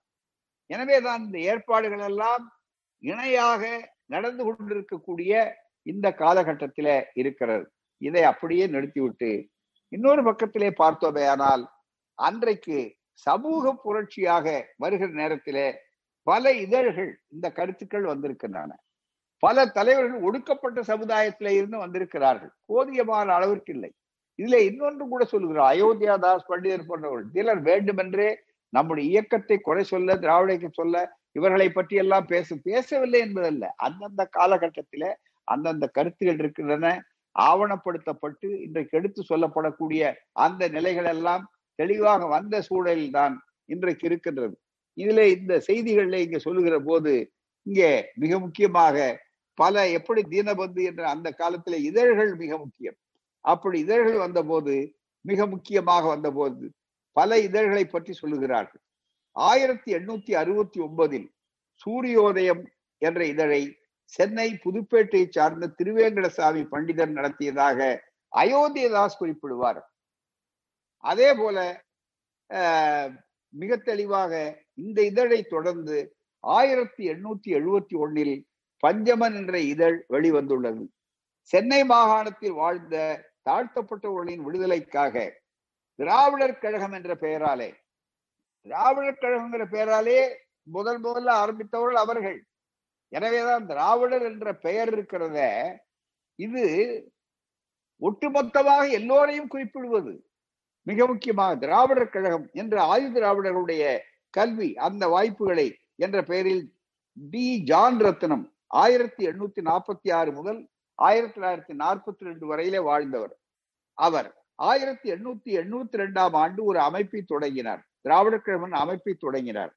தொடக்க காலத்தில் ஸ்பென்சர் குழுமத்தில் பணியாற்றிய அந்த கம்பெனியில வேலை செஞ்சவர் அவர். ஜான் ரத்னம் ஆதி திராவிட மக்களின் கல்வி வளர்ச்சிக்கு பெரும் பணியாற்றினார். இதெல்லாம் டாக்டர் நடேசனார் அதே மாதிரி மற்றவர்கள் தொடர்பு இதெல்லாம் ஒருங்கிணைந்த ஒரு தொடர்பு. இதை வேண்டுமென்றே இன்றைக்கு பல பேர் திருத்தி கூறுகிறார்கள். அதைத்தான் புரிந்து கொள்ள வேண்டும். அந்த இழை எப்படி வந்து கொண்டிருக்கிறது என்பதை புரிந்து கொள்ள இது போன்ற ஆய்வாளர்களுடைய நூல்கள் நமக்கு பயன்படும். இது ஒரு வரலாற்று தொடர்பு. இங்கே சங்கிலி தொடர் மாதிரி. சென்னை ஆயிரம் விளக்கு பகுதியில் ஆயிரத்தி எண்ணூத்தி எண்பத்தி ஆறாம் ஆண்டு ஒரு மாதிரி பள்ளியை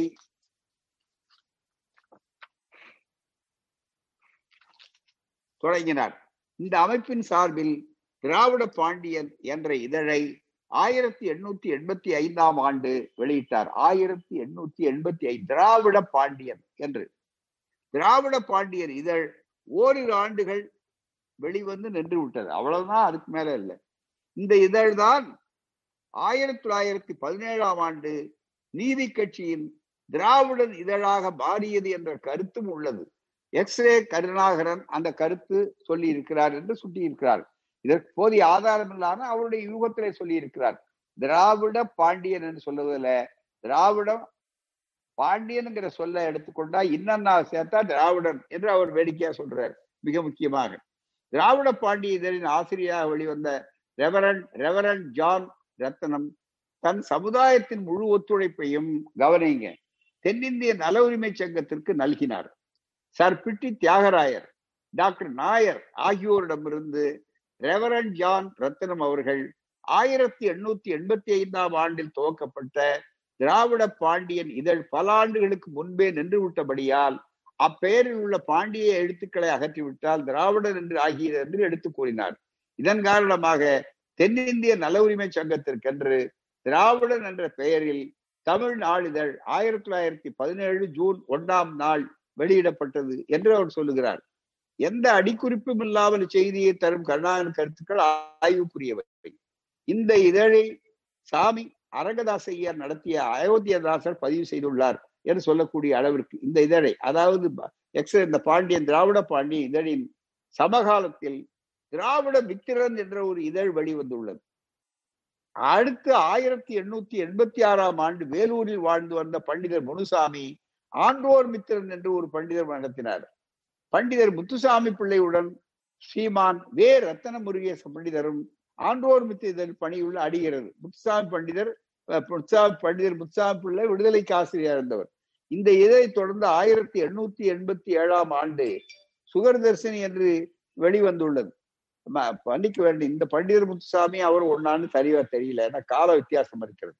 இந்த இதழை தொடர்ந்து ஆயிரத்தி எண்ணூத்தி எழுபத்தி ஏழாம் ஆண்டு சுகர்தர்சனி என்று வேறொரு மகாவித்துவ தூதன் என்று வந்து இப்படி பல பத்திரிகைகள் வந்திருக்கின்றன.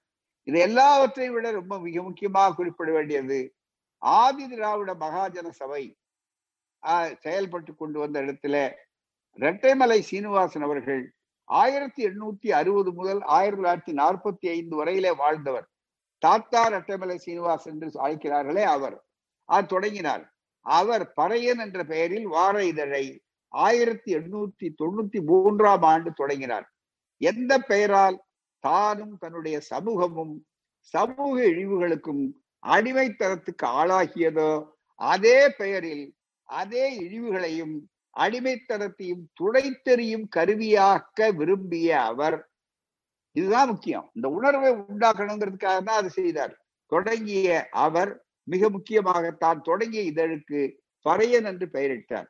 மிக பறையன் இதழ் நான்கு பக்கங்களை கொண்ட சிறிய மாத இதழ். மிக ரெண்டனா விலைக்கு விற்பனை செய்யப்பட்டது. அது அந்த அளவிற்கு. இந்த மதிப்புரை மிகப்பெரிய அளவிற்கு வந்தபோது ஒரு கருத்து வேடிக்கையானது.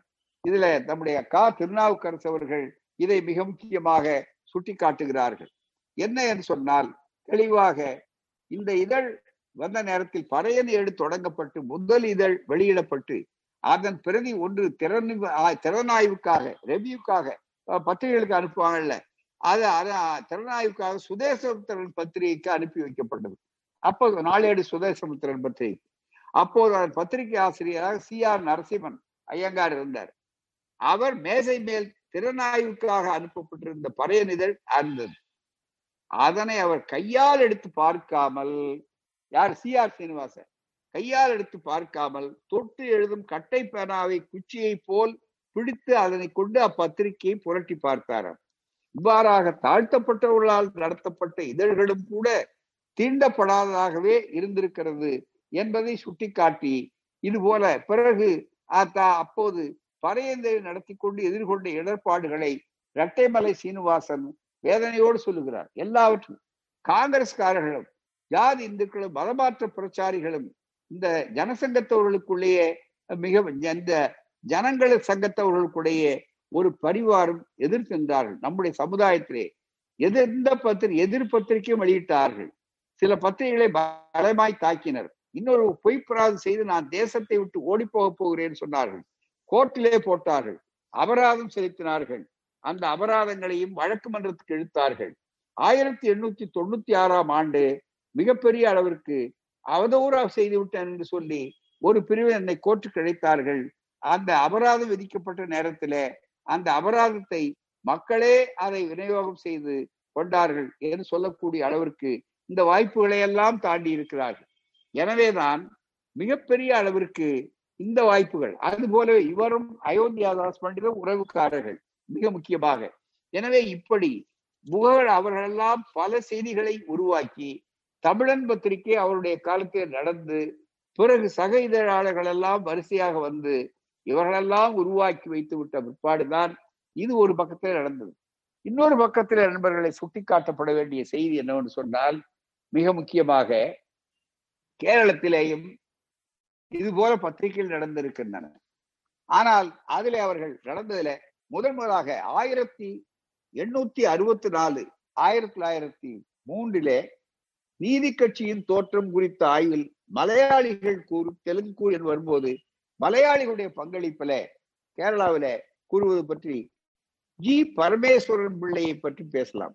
ஜி பரமேஸ்வரன் பிள்ளை அரசியல் ரீதியாக ஆங்கில மொழி இதழாளராக எழுத்தாளராக இந்தியாவிலும் அயல் நாடுகளிலும் புகழ்பெற்றவர் ஜி பரமேஸ்வரன் பிள்ளை. திருவாங்கூர் பிரசார பிரதேசத்தில் திருவா திருவனம் திருவிதாங்கூர் பிரசார பிரதேசத்தில் திருவனந்தபுரம் அருகே உள்ள கீழக்கூட்டம் என்னும் ஊரில் பிறந்தார். தகப்பனார் பிராமணர் தாயார் நாயர் வகுப்பினர். திருவனந்தபுரம் மகாராஜா கல்லூரியில் படித்தார் பரமேஸ்வரன் பிள்ளை. அந்த மகாராஜா இளம் வயதிலேயே இதழ்கள் எழுதினார். இத ஆயிரத்தி எண்ணூத்தி எண்பத்தி ரெண்டில் கல்லூரியில் படித்த காலத்திலேயே மலையாளி சோசியல் யூனியனை சார்ந்தவர்கள் தாக்கம் பரமேஸ்வரன் பிள்ளையிடம் மேவியது நாயர்கள் எதிர்கொண்ட பிரச்சனைகளை அறிய தொடங்கினார். திருவிதாங்கூர் சமஸ்தானம் திவான் ராமையங்கார் திவான் ராம எல்லாம் பார்ப்பனர்கள் தான் அதிகம். வெள்ளக்காரர்கள் அடுத்தபடி அவள் தான்.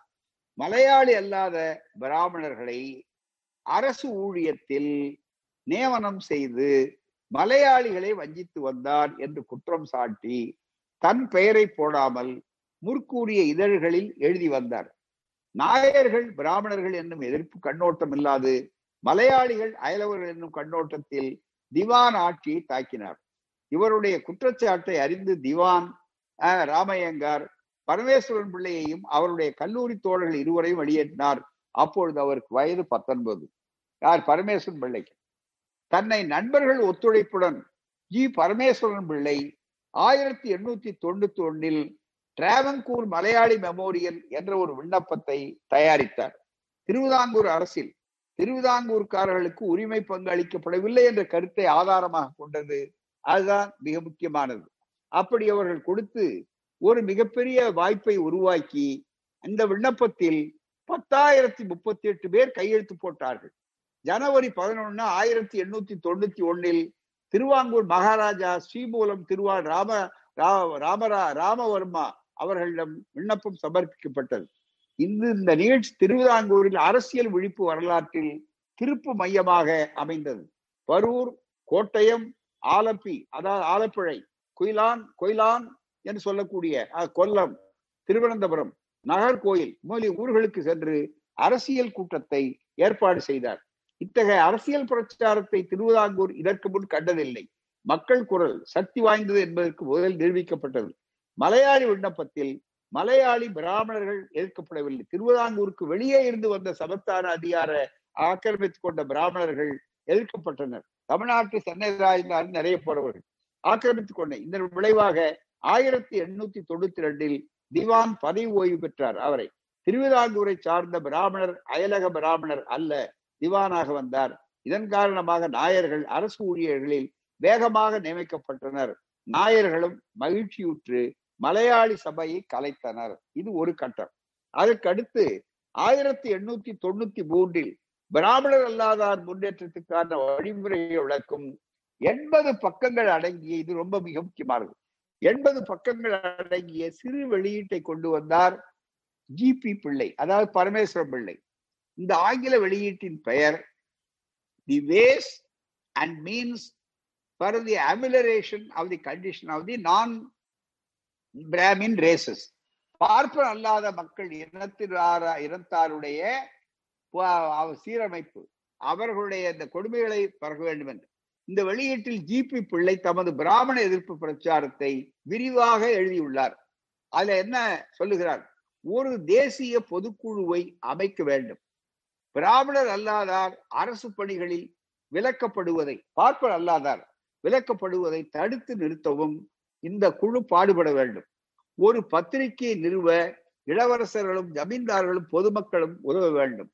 படித்தவர்கள் என்று கூறப்படும் சிலரின் அபாயகரமான சுயாட்சி கோரிக்கைக்கு இணங்கக்கூடாது. இங்கேயும் அதேதான். சுயாட்சின்னா இவன் வந்து அவனே ஆண்டு கொண்டிருக்கிறது. அது அப்ப ஹோம் ரூல் அப்படின்னு கேட்கிறான் பாருங்க. இதே கருத்து வெளியே வருது பாருங்க. அதையே எதிர்க்கிறாரு. ஜோதி வாஃபுலே இருக்கிறார் அதே மாதிரி அங்கே எதிர்க்க சாது மகாராஜ் எதிர்க்கிறார். இங்கே நீதி கட்சி எதிர்க்கிறது. Home rule is Brahmin rule. படித்தவர்கள் அதுதான் சொல்லுகிறார் மிக முக்கியமாக. சுயாட்சி என்று சொல்லக்கூடிய அளவிற்கு கோரிக்கை இணங்கக்கூடாது. குரலற்றவர்களின் பல லட்சம் ஏழை எளியவர்கள் மக்கள் ஒடுக்கப்பட்ட ஒரு நிலையில் இந்த சுயாட்சி கோரிக்கைக்கு இணையக்கூடாது.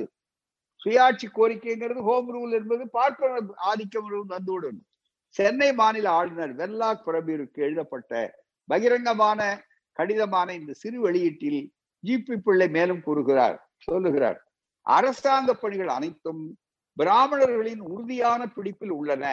அணிவகுத்து நிற்கும் சீரியல் பிளாக்கஸ் இவர்கள் போட்டியிட முடியாமல் பிராமணர் அல்லாதார்கள் தங்களுக்கு வேறு வழிகளை நாடுகிறார்கள்.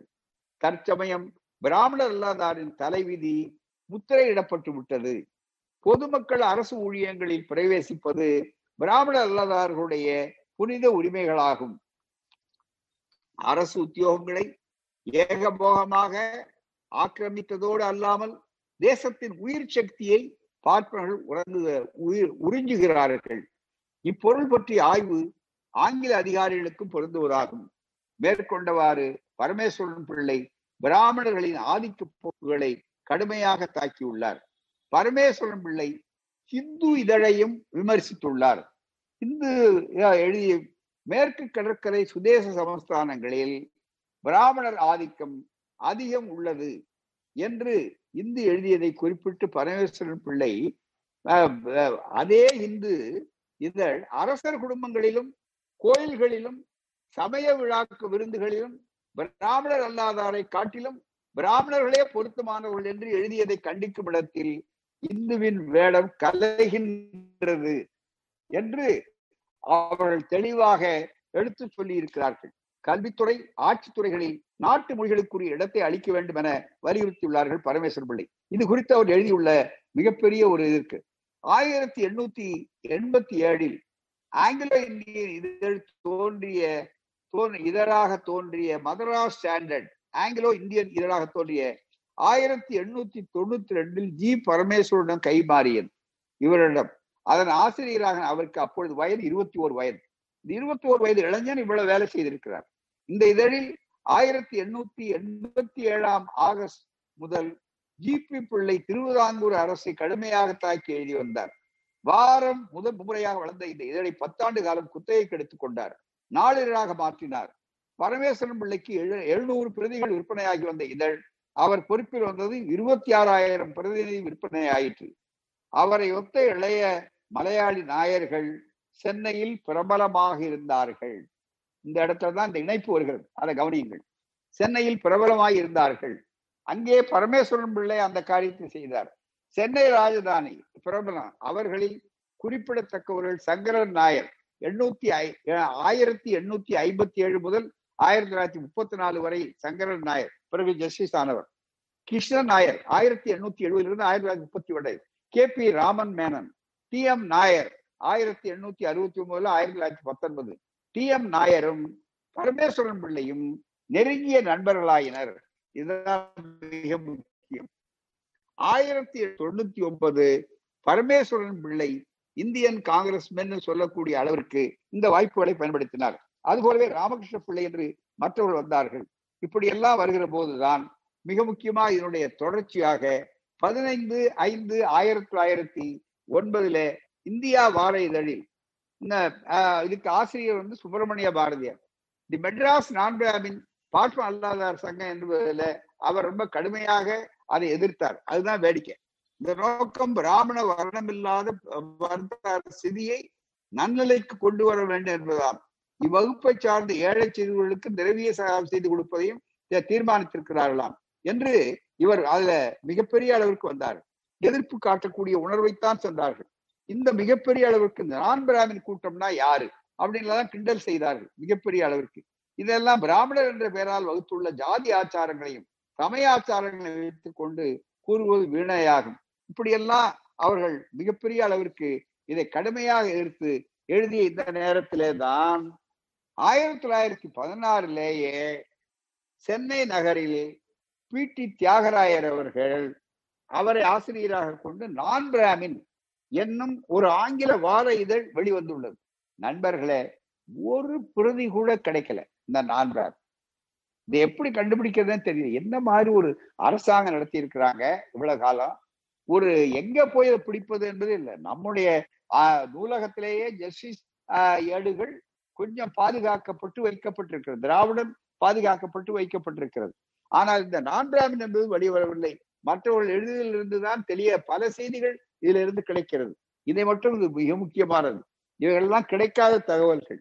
தி நான் பிராமின் என்னும் ஆங்கில வார இதழ் வெளிவந்ததாக தெரிகிறது. இதன் ஒரு பிரதி கூட கிடைக்கவில்லை. Madras native news papers report என்னும் இதை பற்றிய தகவல் எதுல இருந்து எடுக்கிற பாருங்க. Madras native news papers report என்னும் அரசு சார்ந்த அறிக்கைகள்.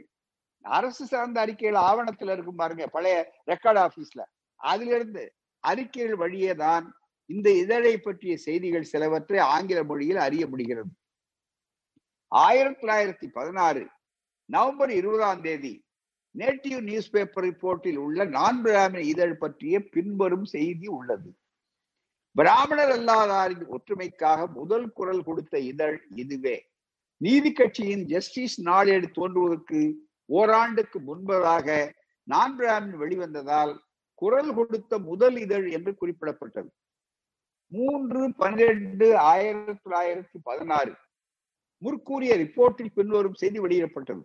ஹோம் ரூல் இயக்கத்தின் உண்மை நிலை பிராமணர் அல்லாதாருக்கு விளக்கி காட்டி பிராமணர் அல்லாதார் உண்மை தலைவர்கள் யாவர் என்பதை இளைஞர்களுக்கு இனங்காட்டியது சர்பி தியாகராயர் அவர்கள் நடத்திய நான் பிராமின் என்று சொல்லக்கூடியது. பதினேழு பனிரெண்டு ஆயிரத்தி தொள்ளாயிரத்தி பதினாறில் உள்ள ரிப்போர்ட்டில் உள்ள செய்தி. பிராமணர் அல்லாதார் இளைஞர்களிடையே விழிப்புணர்வையும் தன்னம்பிக்கையையும் ஊட்டினார் தியாகராயர். இளைஞர்கள் திரும்பினார்கள். கோடிட்டுக் கொள்ளுங்கள். இளைஞர்களை ஒரு இயக்கத்துக்கு ஈர்த்து அவர்களுக்கு விழிப்புணர்வு ஏற்படுத்துவதைத்தான் அடித்தளமாக அந்த காலத்தில் பார்ப்பு அல்லாதார் இயக்கம். ஜஸ்டிஸ் கட்சி என்று அழைக்கப்பட்ட நான் பிராமின் இயக்கம் மூவ்மெண்ட் செய்தது. ஜூலை ஒன்னு ஆயிரத்தி தொள்ளாயிரத்தி பதினேழில் வெளிவந்த விரிவான செய்தி. நாங்கள் பொறுப்பற்ற வன்முறைக்கோ சொல்லுகிறார் தியாகராயர் பொறுப்பற்ற வன்முறைக்கோ மிரட்டல்களுக்கோ இரக்கம் காட்டவே மாட்டோம். ஆனால் அதே நேரத்தில் அடக்குமுறையையும் பொருட்படுத்த மாட்டோம். பிராமணர் அல்லாதாராகிய நாங்கள் அரசுக்கு மக்களிடையே நல்ல தொடர்பு உண்டாக்கவும் எங்களை அழைத்தால் அரசுக்கு கை கொடுக்கவும் ஆயத்தமாக உள்ளோம். ஆகவே அடக்குமுறையை பற்றிய ஐயமும் மக்களின் உண்மையான துயரங்களும் நீங்குமாறு செய்ய வேண்டும். துணிச்சலா எழுதுறார். வெள்ளக்காரனுக்கு ததாஸ் பாடல. காங்கிரஸ் மாநாட்டுல போட்ட தீர்மானம் ஆயிரத்தி தொள்ளாயிரத்தி பதினேழு ஜனவரி இருபத்தி ஒன்னாம் தேதி ரிப்போர்ட்டில் அதுல அது அந்த அதுல இருந்தாலும் தெரிஞ்சுக்கிறோம். பிராமணர்களுக்கு வழங்கப்படும் பிச்சை ஏழை என்ற ஏளனம் செய்யும் செய்தி வந்தது. திரும்பி போய் பிச்சை எடுங்கள். நாங்கள் கை நிறைய உங்களுக்கு அரிசி தருகின்றோம். யாரு? தியாகராயர் சொல்றார் அந்த அந்த நான் பத்திரி. ஏன்டா எங்கள்கிட்ட வந்து உயிரை வாங்குறீங்க? எங்களை வந்து கேவலம் பேசுறீங்க. உங்களுடைய தொழிலே பிச்சை எடுக்கிறது தான் தர்மப்படி நீங்கள் பிச்சை எடுங்க. உங்களுக்கு வேணா அரிசி நிறைய கொடுக்குறோம். ஏப்ரல் இருபத்தி ஏழு ஆயிரத்தி தொள்ளாயிரத்தி இவ்வளவு எழுதியிருக்கிறார்கள் அந்த காலத்திலே. ஆயிரத்தி தொள்ளாயிரத்தி இருபத்தி ஏழு பதினேழில் பிராமணர்களின் குல தர்மத்தின் போலித்தனத்தை அம்பலப்படுத்தும் செய்தி வெளிவந்தது. எப்ப? ஆயிரத்தி தொள்ளாயிரத்தி பதினேழுல. எத்தனை ஆண்டுகளுக்கு நடக்கிறது? நூத்தி மூன்று ஆண்டுகளுக்கு முன்னால் ஒரு நூற்றாண்டுக்கு முன்னாலே உங்களை அழைத்து செல்கிறோம். அதனாலதான் புத்தகத்தையே அங்க ஒண்ணுமே இல்லாம ஆகிவிட்டான். ஒரு ஒரு பிரதி கூட நமக்கு கிடைக்கும் இது இன்னொரு குறிப்பு அரசாங்க குறிப்பு இருந்து நாம் எடுத்து கையாளுறோம். ஏப்ரல் இருபத்தி ஏழு ஆயிரத்தி தொள்ளாயிரத்தி பதினேழில் பிராமணர்களின் குலதர்மத்தின் போலித்தனத்தை அம்பலப்படுத்தும் செய்தி வெளிவந்துள்ளது. புரோகித தொழிலை செய்யாமல் மேலை நாட்டு உலகாயுத வாழ்க்கை தொழில்களை செய்வது குல தர்மங்களுக்கு துரோகம். காந்தியார் இதுதானே கேட்டாரு. அதனாலதான் சுட்டாங்க. மற்ற சாதியினரை வருணாசிரம தர்மத்தை பின்பற்ற சொல்லுகிறீர்கள் அல்லவா? நீங்க வந்து மற்றவங்களை வருணாசிரம தர்மம் அவன் குலத்தொழில் செய்யுங்கன்னு சொல்லிவிட்டு நீங்க உங்க குலத்தொழிலோடு நிறுத்தவில்லையே. ஏன்? நான் இதழ் தியாகராயருடைய இதழ் கேட்டது ஆங்கிலத்திலே. தமிழர் எதிர்ப்பு பிரச்சாரத்தின் மூலம் இந்து சமயத்தை தியாகராயர் பிளவுபடுத்தார். இந்த பாத்தீங்களா இன்னைக்கு ஆரம்பிக்கிறது அன்னைக்கே சொல்லியிருக்கான் இந்து சமயத்தை பிளவுபடுத்துகிறார் என்று நியூ இந்தியா இதழில் அன்னிபிரசன் இந்த அம்மையார் மயிலாப்பூர் பிராமணத்தின் பேரு பூரா அதனாலதான் சில மயிலாப்பூர்ல வச்சிருக்கான். அது ஐரிஷ் பார்ப்பனர் பார்ப்பனத்தி என்று. அந்த அளவுக்கு பாப்பாம் பக்கத்திலேயே சாய்ந்த அது ஹோம் ரூல் அப்படின்னு எல்லாம் பேசிக்கொண்டவர். உடனே இந்த மதத்தை கலப்பி விடுறான். யாரு? தியாகராயரே வந்து பெரிய பக்தர். ஓமந்தூரார் மாதிரி. அப்படி இருந்தா இந்து சமயத்தை பிளவுபடுத்துறார் பிளவுபடுத்துறது ஜாதியா இல்லையாங்கிற பத்தி கவலை இல்லை. இன்னைக்கு என்ன வாதம் வைக்கப்படுகிறதோ இதே வாதம் நூறாண்டுகளுக்கு முன்னால் இருந்து. எனவே இது புதுதல்ல. இன்றைக்கு நமக்கு பார்த்து சொல்லுவது இந்து சமயத்தை பிளவுபடுத்துகிறார் என்று சொல்லி அதிலே வந்த ரிப்போர்ட் வருகிறது. எஸ். சீனிவாசையங்கார் ரங்காச்சாரி போன்றவர்கள் மிகப்பெரிய அளவிற்கு எங்களை நாங்களே உயர்த்தி கொள்ள முயற்சி செய்வதை ஆதரிக்கிறார்கள். நாங்கள் சி பி ராமசாமி ஐயரை பாராட்டுகிறோம். எங்கள் சமூகத்திற்கு அவரை உதாரணமாக கொள்ள விரும்பும் நீதி கட்சி. அன்னி பெசன்டின் ஹோம் ரூல் கொள்கையை பிராமின் ரூல் என்று வர்ணிக்கிறது. இதன் தொடர்பாக நான் பிராமின் இதழில் வந்துள்ள home rule is Brahmin rule என்று சொன்னார். செய்தியை சென்னை மாநிலத்தில் சுதந்திரத்தை நோக்கிய பயணம். மார்ச் இன் மெட்ராஸ் பிரசிடென்சி என்று ஆயிரத்தி தொள்ளாயிரத்தி பதினாறுல இருந்து பதினேழு ஆய்வு நூலில் Saroja Sundararajan native news paper report என்ற செய்தியை பின்வருமாறு எடுத்து காட்டியுள்ளார். காங்கிரஸ் தலைவர்கள் கூறுவது போல சுயாட்சி எங்கள் குறிக்கோள் என்பதை சுட்டிக்காட்ட கடமைப்பட்டுள்ளோம். நாங்கள் ஹோம் ரூல் ஆட்சியை மற்றவர்களைப் போல பெசன்டம்மையார் கூட எதிர்பார்க்காத நிலையில் நாங்களும் விரும்புகின்றோம். பிராமணர்கள் சுயநலத்தால் நாங்கள் காயப்படுத்தப்படும் போது நாங்கள் பிராமணர்களை காட்டிலும் ஐரோப்பியர்களை விரும்புகிறோம். எவ்வளவு தெளிவா சொல்லியிருக்காங்க பாருங்க. நாங்க வந்து எதிரி இல்லை. நிரந்தரத்துக்கு எதிரி இல்லை. ஆனா அந்த இடம் தான் முக்கியம். நாங்களும் விரும்புகிறோம். அதே நேரத்தில் பெசண்டம்மையார் கூட எதிர்பார்க்காத நிலையில் நாங்களும் விரும்புகிறோம். பிராமணர்கள் சுயநலத்தால் நாங்கள் காயப்படுத்தப்படும் போது நாங்கள் பிராமணர்களை காட்டிலும் ஐரோப்பியர்களை விரும்புகிறோம். ஏனென்றால் அதுதானே பெரியார் சொன்னார் பிராமினோக்கரசி வரும் அப்படின்னு சொன்னது எல்லாமே இணைச்சு பாருங்க. அதுதான் மிக முக்கியம். விரும்புகிறோம். நாங்கள் இதை கோபத்தில் சொல்லுகிறோம். வேண்டுமென்றே சொல்லவில்லை. பெசன்ட் அம்மையார் எதிர்ப்பில் நான்காணி இதழும் முன்னின்றது ஆயிரத்தி தொள்ளாயிரத்தி பதினேழு ஜனவரி இருபத்தி ஒன்னாம் தேதி இதழில் பெசன்ட் பிராமணர்கள் புடைசூழ இருந்ததால் அவரை பிராமணத்தி பிராமணி என்று எள்ளி நகையாடியது. எனவே ரிப்போர்ட் பிரிட்டிஷ் ஆட்சிக்கு எச்சரிக்கை விடுப்பது போன்று சற்று வித்தியாசமா நான்காம் வந்திருக்கிறது. பிராமணர் அல்லாதாருக்கு நீதி கிடைக்காவிட்டால் அன்னி பெசன்ட்டை காட்டிலும் நாங்கள் ஆங்கில அரசை தீவிரமாக இருக்க நேரிடும் என்று மிக தெளிவாக சுட்டிக்காட்டியிருக்கார். எனவேதான் இந்த நான்காவது இதழ் என்று சொல்லக்கூடிய அளவிற்கு இந்த வாய்ப்புகள் வந்தன. சுதேசமுத்திரையில் தஞ்சையில் நடைபெற்ற வருணாசிரம லட்சிய சபை மாநாட்டில் பண்டித நரசிம்மாச்சாரியார் எழுதிய உரையை சுதேசமுத்திரன் கண்டித்து எழுதியதில் நான்காமின் ஜஸ்டிஸ் பத்திரிகைகள் பிராமணர்களை பற்றி குறை கூறுவது உண்மை என்றே அச்சபை சாட்சி கூறுவதா விளங்குகிறது என்று சொன்னார்கள். நான்காமின் கடிதங்கள் நான்காமின் லெட்டர்ஸ் பிராமணர்கள் மீது பிராமணர் இல்லாதாருக்கு இருந்த அவநம்பிக்கையும் அதிருப்தியும் ஆங்கில பத்திரிகை கடிதங்கள் மூலமாக வெளியிட்டன. இக்கடிதங்கள் ஸ்ரீ கருணாகர மேனன் இந்தியன் பேட்ரியாட் இதழில் வெளிவந்ததாகவும் செய்தி இருக்கிறது. சென்னை நகரில் டிரெவிடியன் அசோசியேஷனை நிறுவிய சி. நடேச முதலியார் ஆயிரத்தி தொள்ளாயிரத்தி பதினைந்தில் இரு வெளியீடுகள் வெளிவர நீதி நடேசினார். ஒன்று சர் சி. சங்கரன் நாயரின் டிரெவிடியன் ஒர்த்தீஸ் என்ற ஒரு நூல்.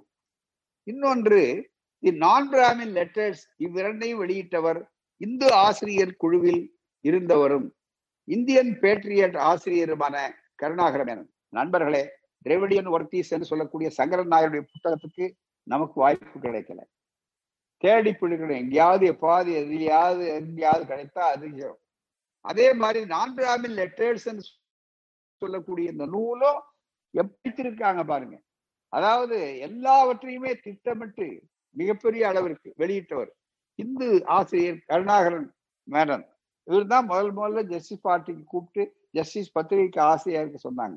ஆனா அவரை அப்படியே தூக்கிட்டு போட்டாங்க. அப்புறம்தான் நாயர் வந்தார் மற்றவர்கள் அது இருந்து அந்த இடத்துக்கு வந்தாங்க. பத்திரிகை ஆரம்பிக்கும் போதே இந்த தொல்லை.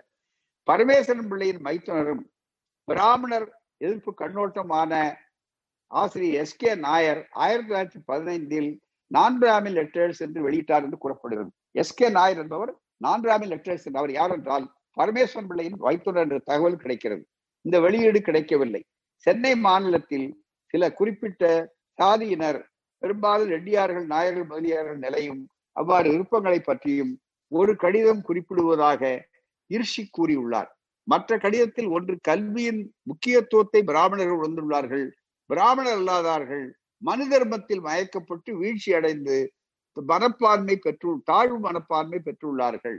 பிராமணர் அல்லாதார்களே பொது வாழ்க்கையில் முக்கியத்துவம் வர வேண்டுமானால் திராவிடர்களை ஒற்றுமைப்படுத்தும் ஒரு இயக்கத்தை ஏற்படுத்த வேண்டும் என்று குறிப்பிடப்பட்டுள்ளது. இதுவரை விவரிக்கப்பட்டுள்ள வரலாற்றில் நீதி கட்சி என்னும் பிராமண அல்லாதார் இதன் மீதுதான் விவாதம் வீறு கொண்டு எழ ஆரம்பித்தது என்பது மிக முக்கியமான அளவிற்கு வாய்ப்புகளாகும். எனவேதான் மிக தெளிவாக நீதி கட்சி என்பது எந்த சூழ்நிலையில் பிறந்தது என்பது உங்களுக்கு தெளிவாக இதுவரையிலே கொண்டு வந்து சொல்லியாகிவிட்டது.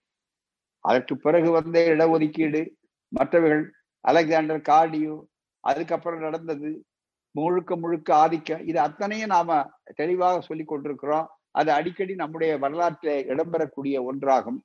எனவேதான் அதற்கு சரஸ்வதி நூலிலே ஏராளமான ஆதாரங்கள் இருக்கின்றன.